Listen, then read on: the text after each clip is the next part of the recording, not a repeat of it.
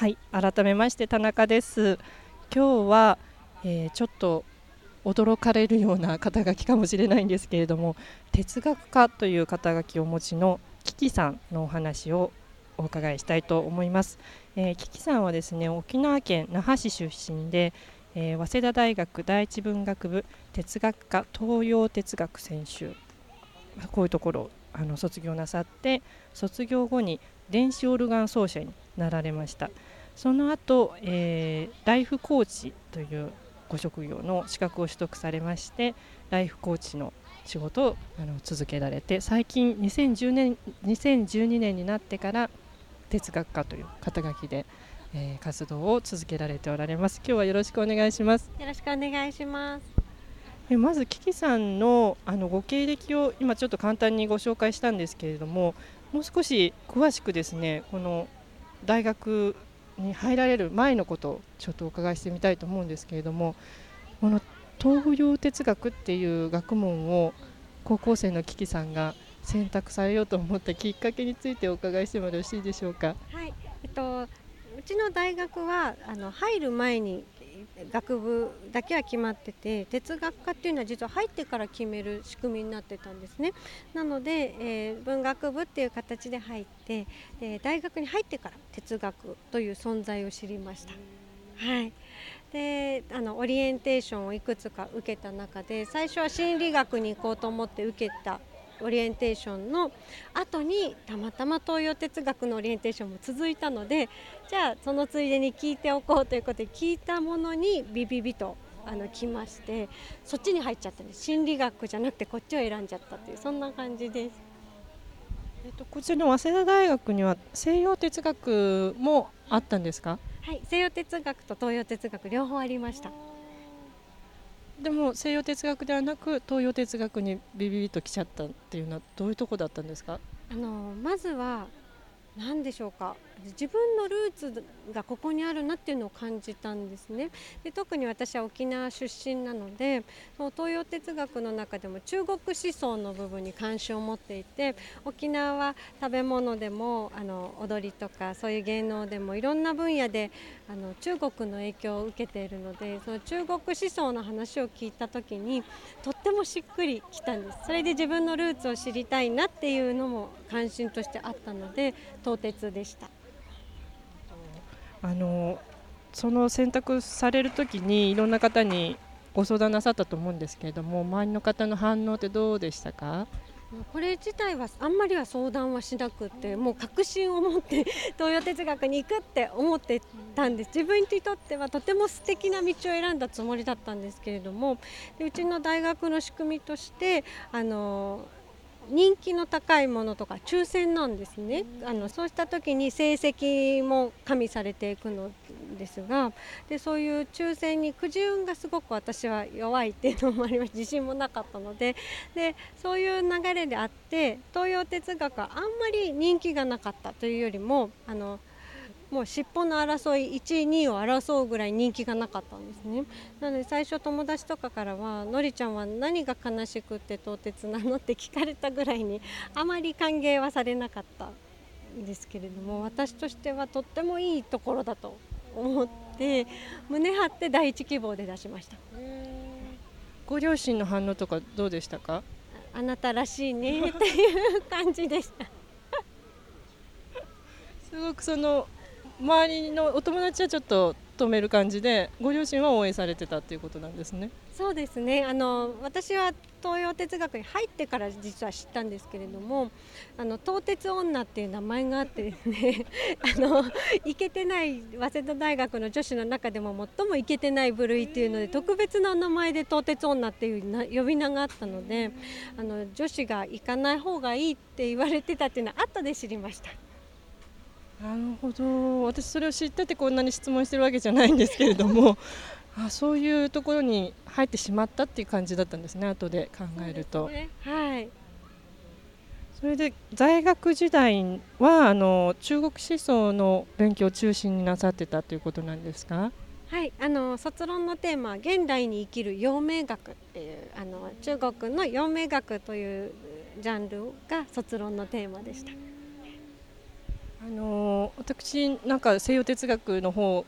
の専門家と会う機会が多いので西洋哲学と何て言うんでしょう。ななんでなんでとか何か前提をこう問い直すとかそういう、あの議論の仕方のスタイルに慣れてるんですけれども東洋哲学って何かそれとは違うものってありますか？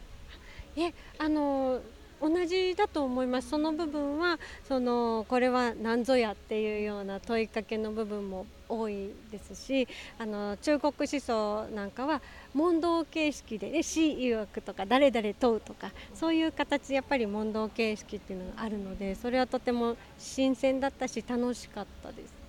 うん。授業とかゼミの中でもその対話形式といいますかそういう形で進むんですか？でその文献を読みながらっていう感じでそれの読み解き方を先生が話されるんですけれどもそれでもあの断定的に言うのではなくてこれはまだこういう解釈もあるしああいう解釈もあるし学会ではこんな風に言われててでとうとう答えは出ない現在進行形のままなんですね。なのでよっぽど高校生の時の方が断定的にこれはこうだっていうふうに言われてたので最初はとても驚きました先生もまだ分かんないんだっていうようなそれでいいんだっていうのがとても新鮮でびっくりしました。先ほどあのご自身のルーツっていうお話がありましたけれども西洋哲学だとすごくこう翻訳の問題だったりとか日本の文化とすごく遠いっていうことであの学ぶ方も語学をちゃんとやんなきゃとかその自分と違う文化のことの背景をちゃんと勉強しなきゃいけないっていうところが大きいと思うんですけれどもあの哲学そのものをやる前の段階でですね東洋哲学の場合なんかちょっと羨ましいなと思うんですけれどもその辺が語学の面だったりとかあの、まあ、文化的な背景を改めて勉強し直さなきゃいけないみたいなその時間のロスがあまり少ないんじゃないかなと想像するんですけれどもそのあたりどうですか？そうですね。あの漢文なのであの漢文を読んでいくのは難しい部分はありましたけれどもそれでも漢字なのでやっぱりあの西洋のものよりは受け入れやすかったりでこの漢字の持つ意味とかそういうのを習うのも楽しかったです。うんそういうもともとこう日本語で育った私たちの文化圏と近いところの哲学を学ぶっていうのはすごくなんというか生かし方も違ってくると思うんですけれども受け入れられ方とかですね。西洋哲学学んでましたっていうよりも東洋哲学学んでましたっていう方がどういうこと勉強したのってなんか聞かれそうなんですけれども皆さんの今の反応って何か感じられることありますか？私がなんで陽明学を選んだかっていうとその当時あのプレジデントっていう雑誌があの経営者の人が読む雑誌があってでうちの父がそれをあの愛読者であの中学校ぐらいから家にあったんですねプレジデントが身近にあってその中であの陽明学の特集だとか中国思想の特集があったんです。で私にとってはこう遠い存在でありそうなこういう思想系なものが現代最先端で戦うこのリーダーたちが読む雑誌に特集が組まれるってすごく面白いなと思いましてそれがきっかけで陽明学その何が現代にこんなに求められて関心を持たれてるのかなっていうのが知りたかったのでそういう意味ではあの経営者の方々からも陽明学の話を聞きたいとか 哲学の話をしてくれっていうのをこのコーチングって私が前にやってた仕事の講演会に行って横文字の話じゃなくて こういう哲学の話思想の話を聞きたいっていうニーズは意外と多かったんですね。で私がお世話になったその卒論でお世話になった先生もビジネス系の会合で講演を頼まれるんだっていうことをおっしゃっていてどうしてだと思うって逆に質問されて私の方が先生こういうので経済界でも実はあの中国思想ってとても注目されてると思いますと私の方が解説をさせていただいたぐらいなんですね。そうしたらその求められやすさっていう意味でもこう利点がありますよね西洋を学ぶにするか東洋の哲学を学ぶにするか迷ってる高校生もいると思うんですけれども学びやすさとか生かしやすさっていうところでメリット大きいと思うんですけども。そうですねあの西洋のものっていうのは私の印象ではなんとなくこうキリスト教が背景にあったりっていうのがあのあったような気がするんです。でも東洋の場合はその辺が極めて曖昧で最後まで灰色のような白黒っていうきっぱりしない。これって楽器と似てるなって私は音楽をやってたのですごく思うんですけど西洋の音楽っていうのはドレミファソラシドなんですね。でドとレの間はないわけです。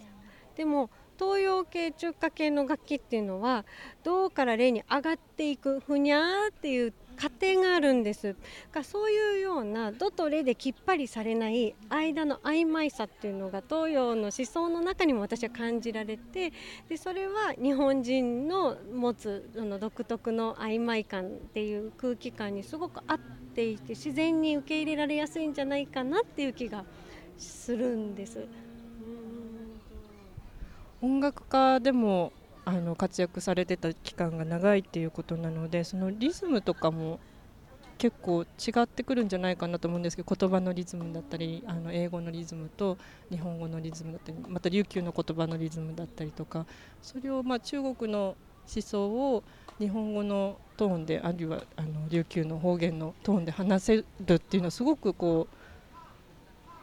う羨ましい感じがするんですけれどもあのま、大学を卒業されてからはあのライフコーチという職業であの今現在も、ま哲学家という肩書きには変えられましたけれどもコーチングのお仕事をなさっているということで卒業後の話を少しお伺いしたいんですけれどもこのライフコーチという資格っていうのはどういうふうに取ることができるんですか？これは民間の資格なのでこういろんなところがコーチングの認定資格は出してるんですけど私が受けたのはあの東京の研修あのこういうのの養成をしている会社なんですが3年間オンラインであの授業を受けるという形なので沖縄にいながら電話のこのクラスに参加をしてそれで3年後に資格を取ったという感じです。あの大学卒業されてから一旦故郷の沖縄に戻られたっていうことなんですけれどもその辺に何か迷いはなかったですけど東京でもう少し仕事をしてから帰ろうとか地元に戻られるにあたって何か思われたことってありましたか？それがすんなり帰ったので本当に何とも思わなかったのと私にとって東京ってすごく近い存在なのであの東京の方はね沖縄って遠いでしょとか遠くからようこそって言ってくださるんですけどあのいつでも来れるしと思ったのであの拠点は沖縄だったらいいなってなんとなく思ってあの U ターンをした感じですかね。うんその辺のやっぱり先ほどのルーツ感とも関わってくると思うんですけれどももっと生まれたところに戻っていくっていうことに全然抵抗がないっていうのが素敵ですよね女性の生き方としても。そうですねだほっとするところに根っこに近いところに帰ってみたいなっていうのが多分根っこにあったと思います。少しあの大学より前のお話になってしまうかもしれないんですけどもあの子どもの頃に哲学に触れるきっかけっていうのは何かあったんでしょうか？子どもの頃には哲学っていう言葉は知らなかったと思います。ただその中国思想とかあの父の本棚に哲学っていうものがあるっていうのは知っていました、何かこうお母さんとの会話の中でそれらしいものがあったのかなと思うんですけどその辺いかがですか、はいあの哲学だったんだあれがっていうのは後から実は思いまして私自身あ哲学的な教育を受けてきたんだなっていうのは哲学科を卒業してから分かったんですけれどもあの一筋縄ではあの言うことを聞いてくれない受け入れてくれない母だったところがありまして子供特有のわがままだったりこれ買ってちょうだいっていう時にそれのどこが好きなの？なんでこれが欲しいのかっていうことを必ず尋ねる。でそうした時にこのスカートが欲しいって言った時に色が好きなの？模様が好きなの？フリフリが好きなの？っていうふうに質問をするんです。で例えばこの赤いから好きって言った時に赤い服もう1個あったよねっていうふうに突っ込まれるんです。でそうしているうちに母に何かおねだりをする時だとかそういう時に考えるようになる。そういう癖がついてきたなと思います。あらかじめ理由を考えて自分の意見を言うっていうことが小さいうちから習慣づけられてたっていうことなんですね。そう思いますこの何故にこれが必要なのかっていうこう小難しく言うとそういうことなんですけどそれを常に考えておくっていうことはとても大切だなと今でも思います。あのお母様との呼び方も独特だっていうふうに先ほどちょっと伺ったんですけれどもその辺教えていただけますか？はい。あの母がそのちゃん付けで呼ぶと自分の所有物みたいな気がしたので子供にはさん付けで呼んでみようということで自分で考えてで私は小さい頃からあののりこさんとさん付けで呼ばれていました。で私もやっぱり呼び名って大事だなと思うのでそれで多分二十歳を過ぎた頃からだったと思うんですけど母のこともさん付けで名前で呼んでいます。お母様もその方が嬉しいっていうことなんですかね。お母さんって呼ばれるよりも自分の名前でさん付けで娘さんから呼びかけられる方が気持ちはこう楽な感じになるんですかね。やっぱり違うと思います私はこの名前っていうのはスイッチを入れる効果があると思っていましてお母さんって呼ばれるとお母さんのスイッチが入るし名前で呼ばれると個人のスイッチが入ってそして子供さんでもあの次男三男っていう男の子ってチビって呼ばれてる確率ってすごい高いんですね。でもう170センチ超えてもお母さんの背丈を超えてもお母さんがチビって呼んでいるケースとかもあってでそうするとそのお母さんからの相談でうちの息子はこの年になってもまだ子供っぽいんですよどうにかなりませんかって相談を受けた時に何て呼んでらっしゃいますかって聞くとチビの確率がすごく高い。この子はもしかしたら学校ではしっかりしててもチビって呼ばれるとその頼りないスイッチが入るんじゃないかなと思って呼び名からもう一回変えてみませんかっていうご提案をした時期があったのでその時から呼び名って大事だなスイッチの効果があるなっていうふうに考えるようになりました。そういうもう名前についても考えられるあの親子関係ってすごくなんか理想的だなと思うんですけれども最先端の哲学教育を小さい頃から受けられてたっていう環境だったんじゃないかなと思います。そうですね。名前呼び名から考えるっていうのも一個の哲学だと思います。日常的にとっても有効だと思います、うん、あと特にこう女性がその哲学するきっかけにもつながるっていうのがすごくまあ皆さんも関心持たれるところだと思うんですけれどもやっぱり哲学界と言われるような学会の中に行ってもグレーのスーツであのご年配の先生方があの真面目に議論されてるっていう光景が多いので、あのキキさんはお写真載せさせていただくのに皆さんびっくりされると思うんですけれどもすごく笑顔な素敵な女性でそういう方が哲学を語るっていうのがすごくギャップがあり女性で哲学を語っていいんだっていうなんか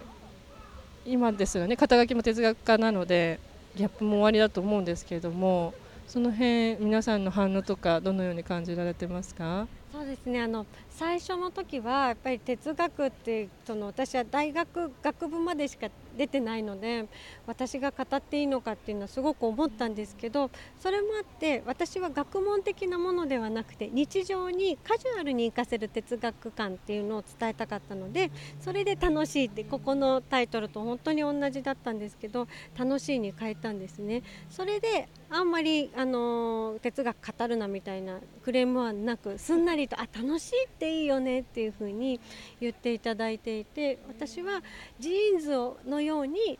面白く日常的に着こなせるような哲学っていうのをおすすめしていきたいなと思ってるのでそれは意外とすんなりと受け入れていただいてます。哲学って難しいと思ってた苦手だと思ってた。でも興味はあるんだよねっていう方はとても多くてこっちの方がびっくりしてます。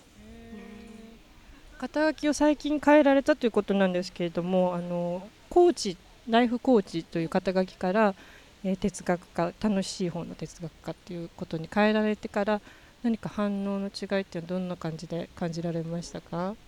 日本語っていいねってまずはこれ多かったです。やっぱりあの横文字が苦手だって思ってらっしゃる方だとか横文字アレルギーの経営者の方って思いのほか多かったんですね。それで日本語であるっていうことも大切だなと思いましたしあの哲学に憧れを持ってる方って多かったたんですね。あの興味はあったけど学ぶ機会がなかったっていうことを聞いて確かにそうだなって心理学だとか古典の文学だとかそういうのはカルチャー講座にありますよね。なので大人になってから学ぶ機会ってあるんです。でも哲学ってカルチャー講座であんまないんですよ。テレビでもあんまりないですよね。そういう講座的なもので扱われるのって哲学ってほとんどないのでみんなが大人になってから興味を持つ分野あのいぶし銀系の分野じゃないですか。だけど触れる機会があの手軽に触れられるジャンルじゃないのでとっても憧れてる方が多かったんだなっていうのを知りました、ライフコーチよりも受けはいいっていう感じなんですか？ダントツで。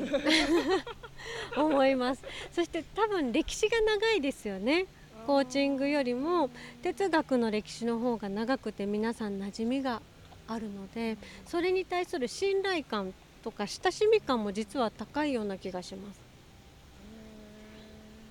またそれをこうキキさんという女性の方がコーチっていう肩書きで皆さんの前に出られてあの男女で立たれて会社の経営者のトップの方々が並ばれてるところで立たれた時にコーチで立たれるのと哲学家で立たれるのとその辺のおじ様方の印象はどういうふうに変わってるっていう感じで想像されますか？あの横文字の肩書きで言った時はやっぱり若者なんだなってこう横文字のトレンドを取り入れて若い姉ちゃんがやってるなっていう感じだったんですけれども哲学家になるとあの哲学っていうとロマンスグレーの男性の方が先ほどおっしゃったようにあのグレーのスーツとか紺色のスーツを着てボソボソっと話をされるっていうイメージを皆さんが持ってる傾向が強いのでそのイメージがあるからこその驚き感女の人だったんだとかこんなに面白そうに話すんだっていうのとで最終的に私にも分かったっていう感動がですねどうも大きいような気がします。あの実は昨日ですねそのキキさんがいつも普段経営者の方向けになさっていらっしゃることをあのキキさんの周りのこうお友達を中心に、えー、講演会と言っていいんでしょうか。ピアノの演奏も混じった講演会だったんですけれどもその,、ね、そのような催しにあの参加させていただいて本当にですねあんな風にこう楽しそうに女性が哲学を語る皆さんの前ですね。すごく珍しくて大変大きなショックを受けて いい意味でですねあのそれしかもみんな笑ってるわけですよ。こう哲学の話を聞いて笑ってるっていうのがこれなんか新しいと思ってですねどういうふうにあのようなこう携帯までこう今までの東洋哲学もそうですしコーチもそうですし哲学館っていう肩書きに変えられたってこともそうなんですけれどもあのような形までこう一つの完結した形に持っていかれたっていうところの何て言うんですよ経緯みたいなものをお話しいただけますか？はい。あの私の中ではまだ完結できているっていうほどのあの感じはないんですけれどもただ14歳の頃からその電子オルガンで舞台に立ってでストリートでの演奏も電子オルガンを弾いてやっていたので人前に立って何かを伝えるだとかあと笑ってもらうのが好きなのであの笑顔になってもらいたいなっていうのはずっとずっと考え続けて半分仕事で半分趣味のようなところはあったんですけれどもで哲学やるようになった時に皆さんがちょっと難しいかなって思ってる嫌いはあるじゃないですか。で哲学で伝えたい一番伝えたいことは考えるって面白いよっていうことなんです。考えることは難しいとか気が重いんじゃなくて考えるってこんなに面白いよっていうのをお伝えしたいのでまずは面白いことで笑いながら飲み込んでもらうことだと思っているのでどうやって分かりやすく面白く受け取ってもらえるかっていうのはいつも考えています。でそれを例えばお茶飲みながらとかお酒を飲みながら小出しにして試してみるんです。その方のリアクションとかを。でこれ面白いねってよく分かったよって言ってもらったものを覚えておいたりだとか。で他の現場でもまたお話ししてっていう。その中でのエッセンスをちょっとお出ししているような。そんな感じはあります。こうお笑い芸人のようなこう日々の努力があるわけですね。あの完結された芸芸能の 裏には。そうですね。日常の中にこそ面白いものってあるので皆さんの不満を聞いたり悩みを聞いたりそして一緒に悩みを解決するためにあれこれ哲学していく中でヒットしたものもあればドツボにはまったのもあるのでヒットしたものを集めてもしかしたらこれはどこかの誰かのことだけじゃなくてこの中にいる誰かにも同じことかもしれないどうか届いてください。参考にしてください。追い風にヒントになりますようにって念じながらやってます。の講演会でもあるんですけど対話型ですよね。あの私もびっくりしたんですけど急にいろんな質問がこう飛んできてあどうしよう考えてなかったっていう形で答えなきゃいけないんですけども問答形式にしたっていうのは何か理由があったんですか？まず最初は研修は眠たいっていう相談事が多かったので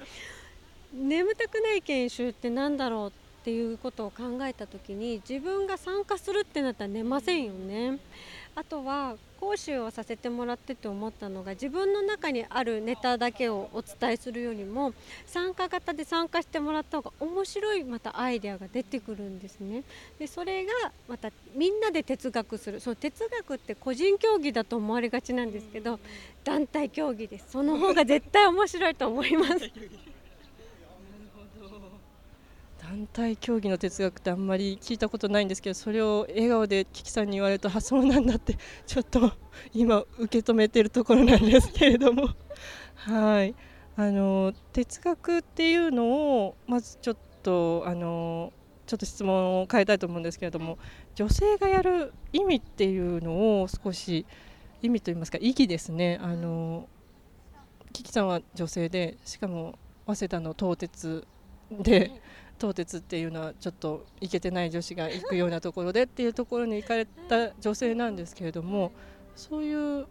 ところをあの進まれた方が他の女性にですね哲学哲学するのって楽しいよって言えるとしたらどういうとこがおすすめポイントになりますか？まずはあの今女性が置かれている環境も変化しますよね。でそういう時代背景もあるしで女性そのものがいろんな岐路に立ちますよね。結婚だとか出産子育てって介護もそうですけどそういういろんな変化に対応していく時にあの道を選ぶ時自分のスタイルマイスタイルを選んでいく時に軸になると思うんです。で私は哲学は背骨だってずっと思ってていてその人生をしゃっきり生きていくために背骨になるんですなのでその背骨があれば歩きやすいじゃないですか。それが哲学だと思うのでマイ背骨 元気なマイ背骨があれば自分の人生を歩きやすくなる。自分だけの軸でいいんです。世の中的にどうだとか社会的にうんぬんとか他の人から見たらっていうことを考えずに自分にとっての軸があれば私にとってこれが幸せとかこれで笑えるっていうものがあればいろんな岐路に立った時にあの迷いにくい考えるんだけど悩まないとか考え込まないっていう風になるんじゃないかなとしなやかで時にしたたかな女性でいられるために味方になってくれる力が哲学力じゃないかなと思います。何かキキさんが今まで接した方で具体的にこんなに哲学で変わったよっていう女性って今思い浮かぶ方いらっしゃいますか？あの女性で相談に見える方のタイミングとしては役職を持ってお子さんを持ってとかあと結婚してていくつかの要素が関わった時の方がもう仕事は辛いからやめた方がいいかなっていう相談が多いんですよ。でそうした時にあの辞めたいポイントは何なのかでそれは本当に仕事を辞めるっていうことで解決をするのかで、えー、辛くなる前に自分が描いていた理想ってどんな形だったの？そもそもとか。あので最後にいつも私が必ず聞くのはそれでじゃあ辞めたとします。そしてあなたは幸せですか？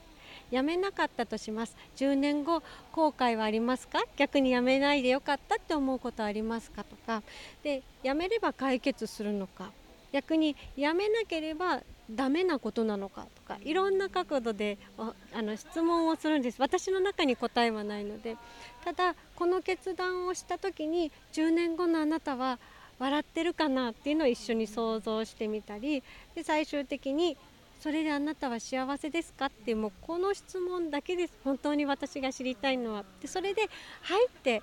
間髪入れずに笑顔で帰ってくればそれがどんな答えだったとしてもその人にとっての正しい答えだと思う。んです社会的に別としても。がその顔表情と声の感じと答えが返ってくるタイミングに注目をしつつお話聞いてます。でそうした時にやめない道を選ぶ方って多いんですよ。仕事が辞めたかったんじゃないんだっていう別の課題が見えてきたりするんです。効率良さが自分に足りなかったんだとかコミュニケーション力があの必要だったのでそれでご主人に辛さを打ち明けて協力してもらえてうまくいったとかですね。あるので大体あの会社辞めたいと思ってっていう入り口で相談に来られても最終的に会社を辞めるっていう決断の人はごく稀だと思います。そうするとあらかじめですね、まあ、高校生ぐらいで女の子であの哲学の授業をとって哲学的な議論のこう足腰を鍛えているような体力的な基礎体力があるような女性だと他の人の助けを借りなくてもそういう岐路に立った時に自分が一番幸せな選択を取れるっていうそういう可能性があるっていうことなんですかね。あると思いますあの自分にとって幸せの条件って何だろうっていうことを持っていればそれに当てはまる方向に行きやすいじゃないですか。なのでマイ哲学でいいんです。その学会に出るようなその世の中に万人に通用するような大きなことじゃなくていいからマイ哲学とか自分の会社の哲学とかそういうそれぞれが自分のサイズで生きるために働くためにこう哲学を持っているあるいは団体として共有して頑張っているっていうのはとてもプラスになると思います。なんかその学会で通用する大きな哲学と人生哲学って違うっていうふうになんか普通の感覚というか常識的には思われがちであのそれはどんどんどんどんこう離れていってるような距離的に思うんですけれどもキキさんがそれをつないでくださってるんだなっていうのを今思いました。はい。だからそれは全然なんていうかキキさんにしかできないことなんじゃないかなと思ったんですけれどもぜひそういうことできる女性を増やしていただきたいなと思います。そうですね。その哲学をやっても生きるのに役に立たないんじゃないか浮世離れしちゃうよっていうことは実際私も言われましたしでもそうではなくて生きる現代にそして生活するのに役立つ形の哲学って大いにあると思うんですね。それが哲学という学問じゃなくて哲学するという行為っていうんですかね。習慣。それは現代にこそ必要だと思います。あの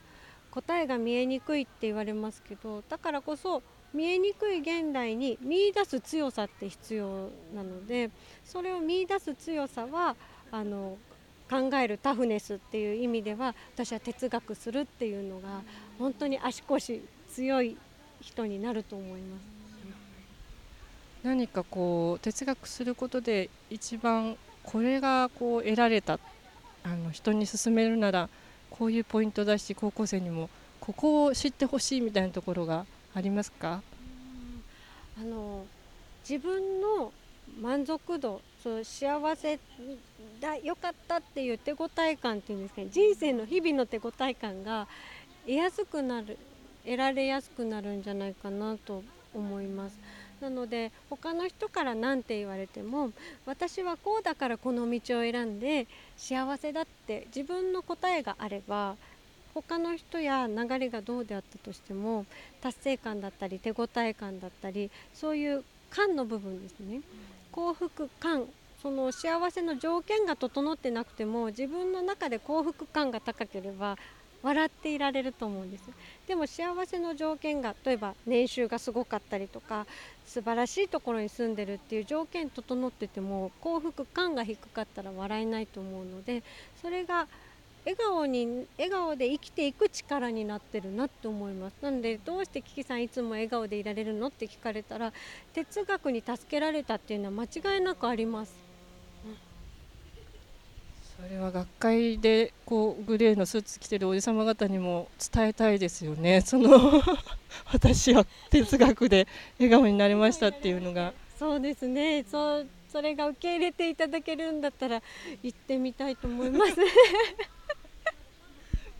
ぜひ何かの企画で実現することがあったらつなぎますのでよろしくお願いします。こちらこそよろしくお願いしますすみません。あの今日はですね日比谷公園という東京であのキキさんが講演されるということでたまたま寄った場所でのあの収録になったんですけれどもとっても気持ちのいい日差しが降り注ぐ中であのキキさんの笑顔にあの力をいただきながらのインタビューになりました。どうもありがとうございました。ありがとうございました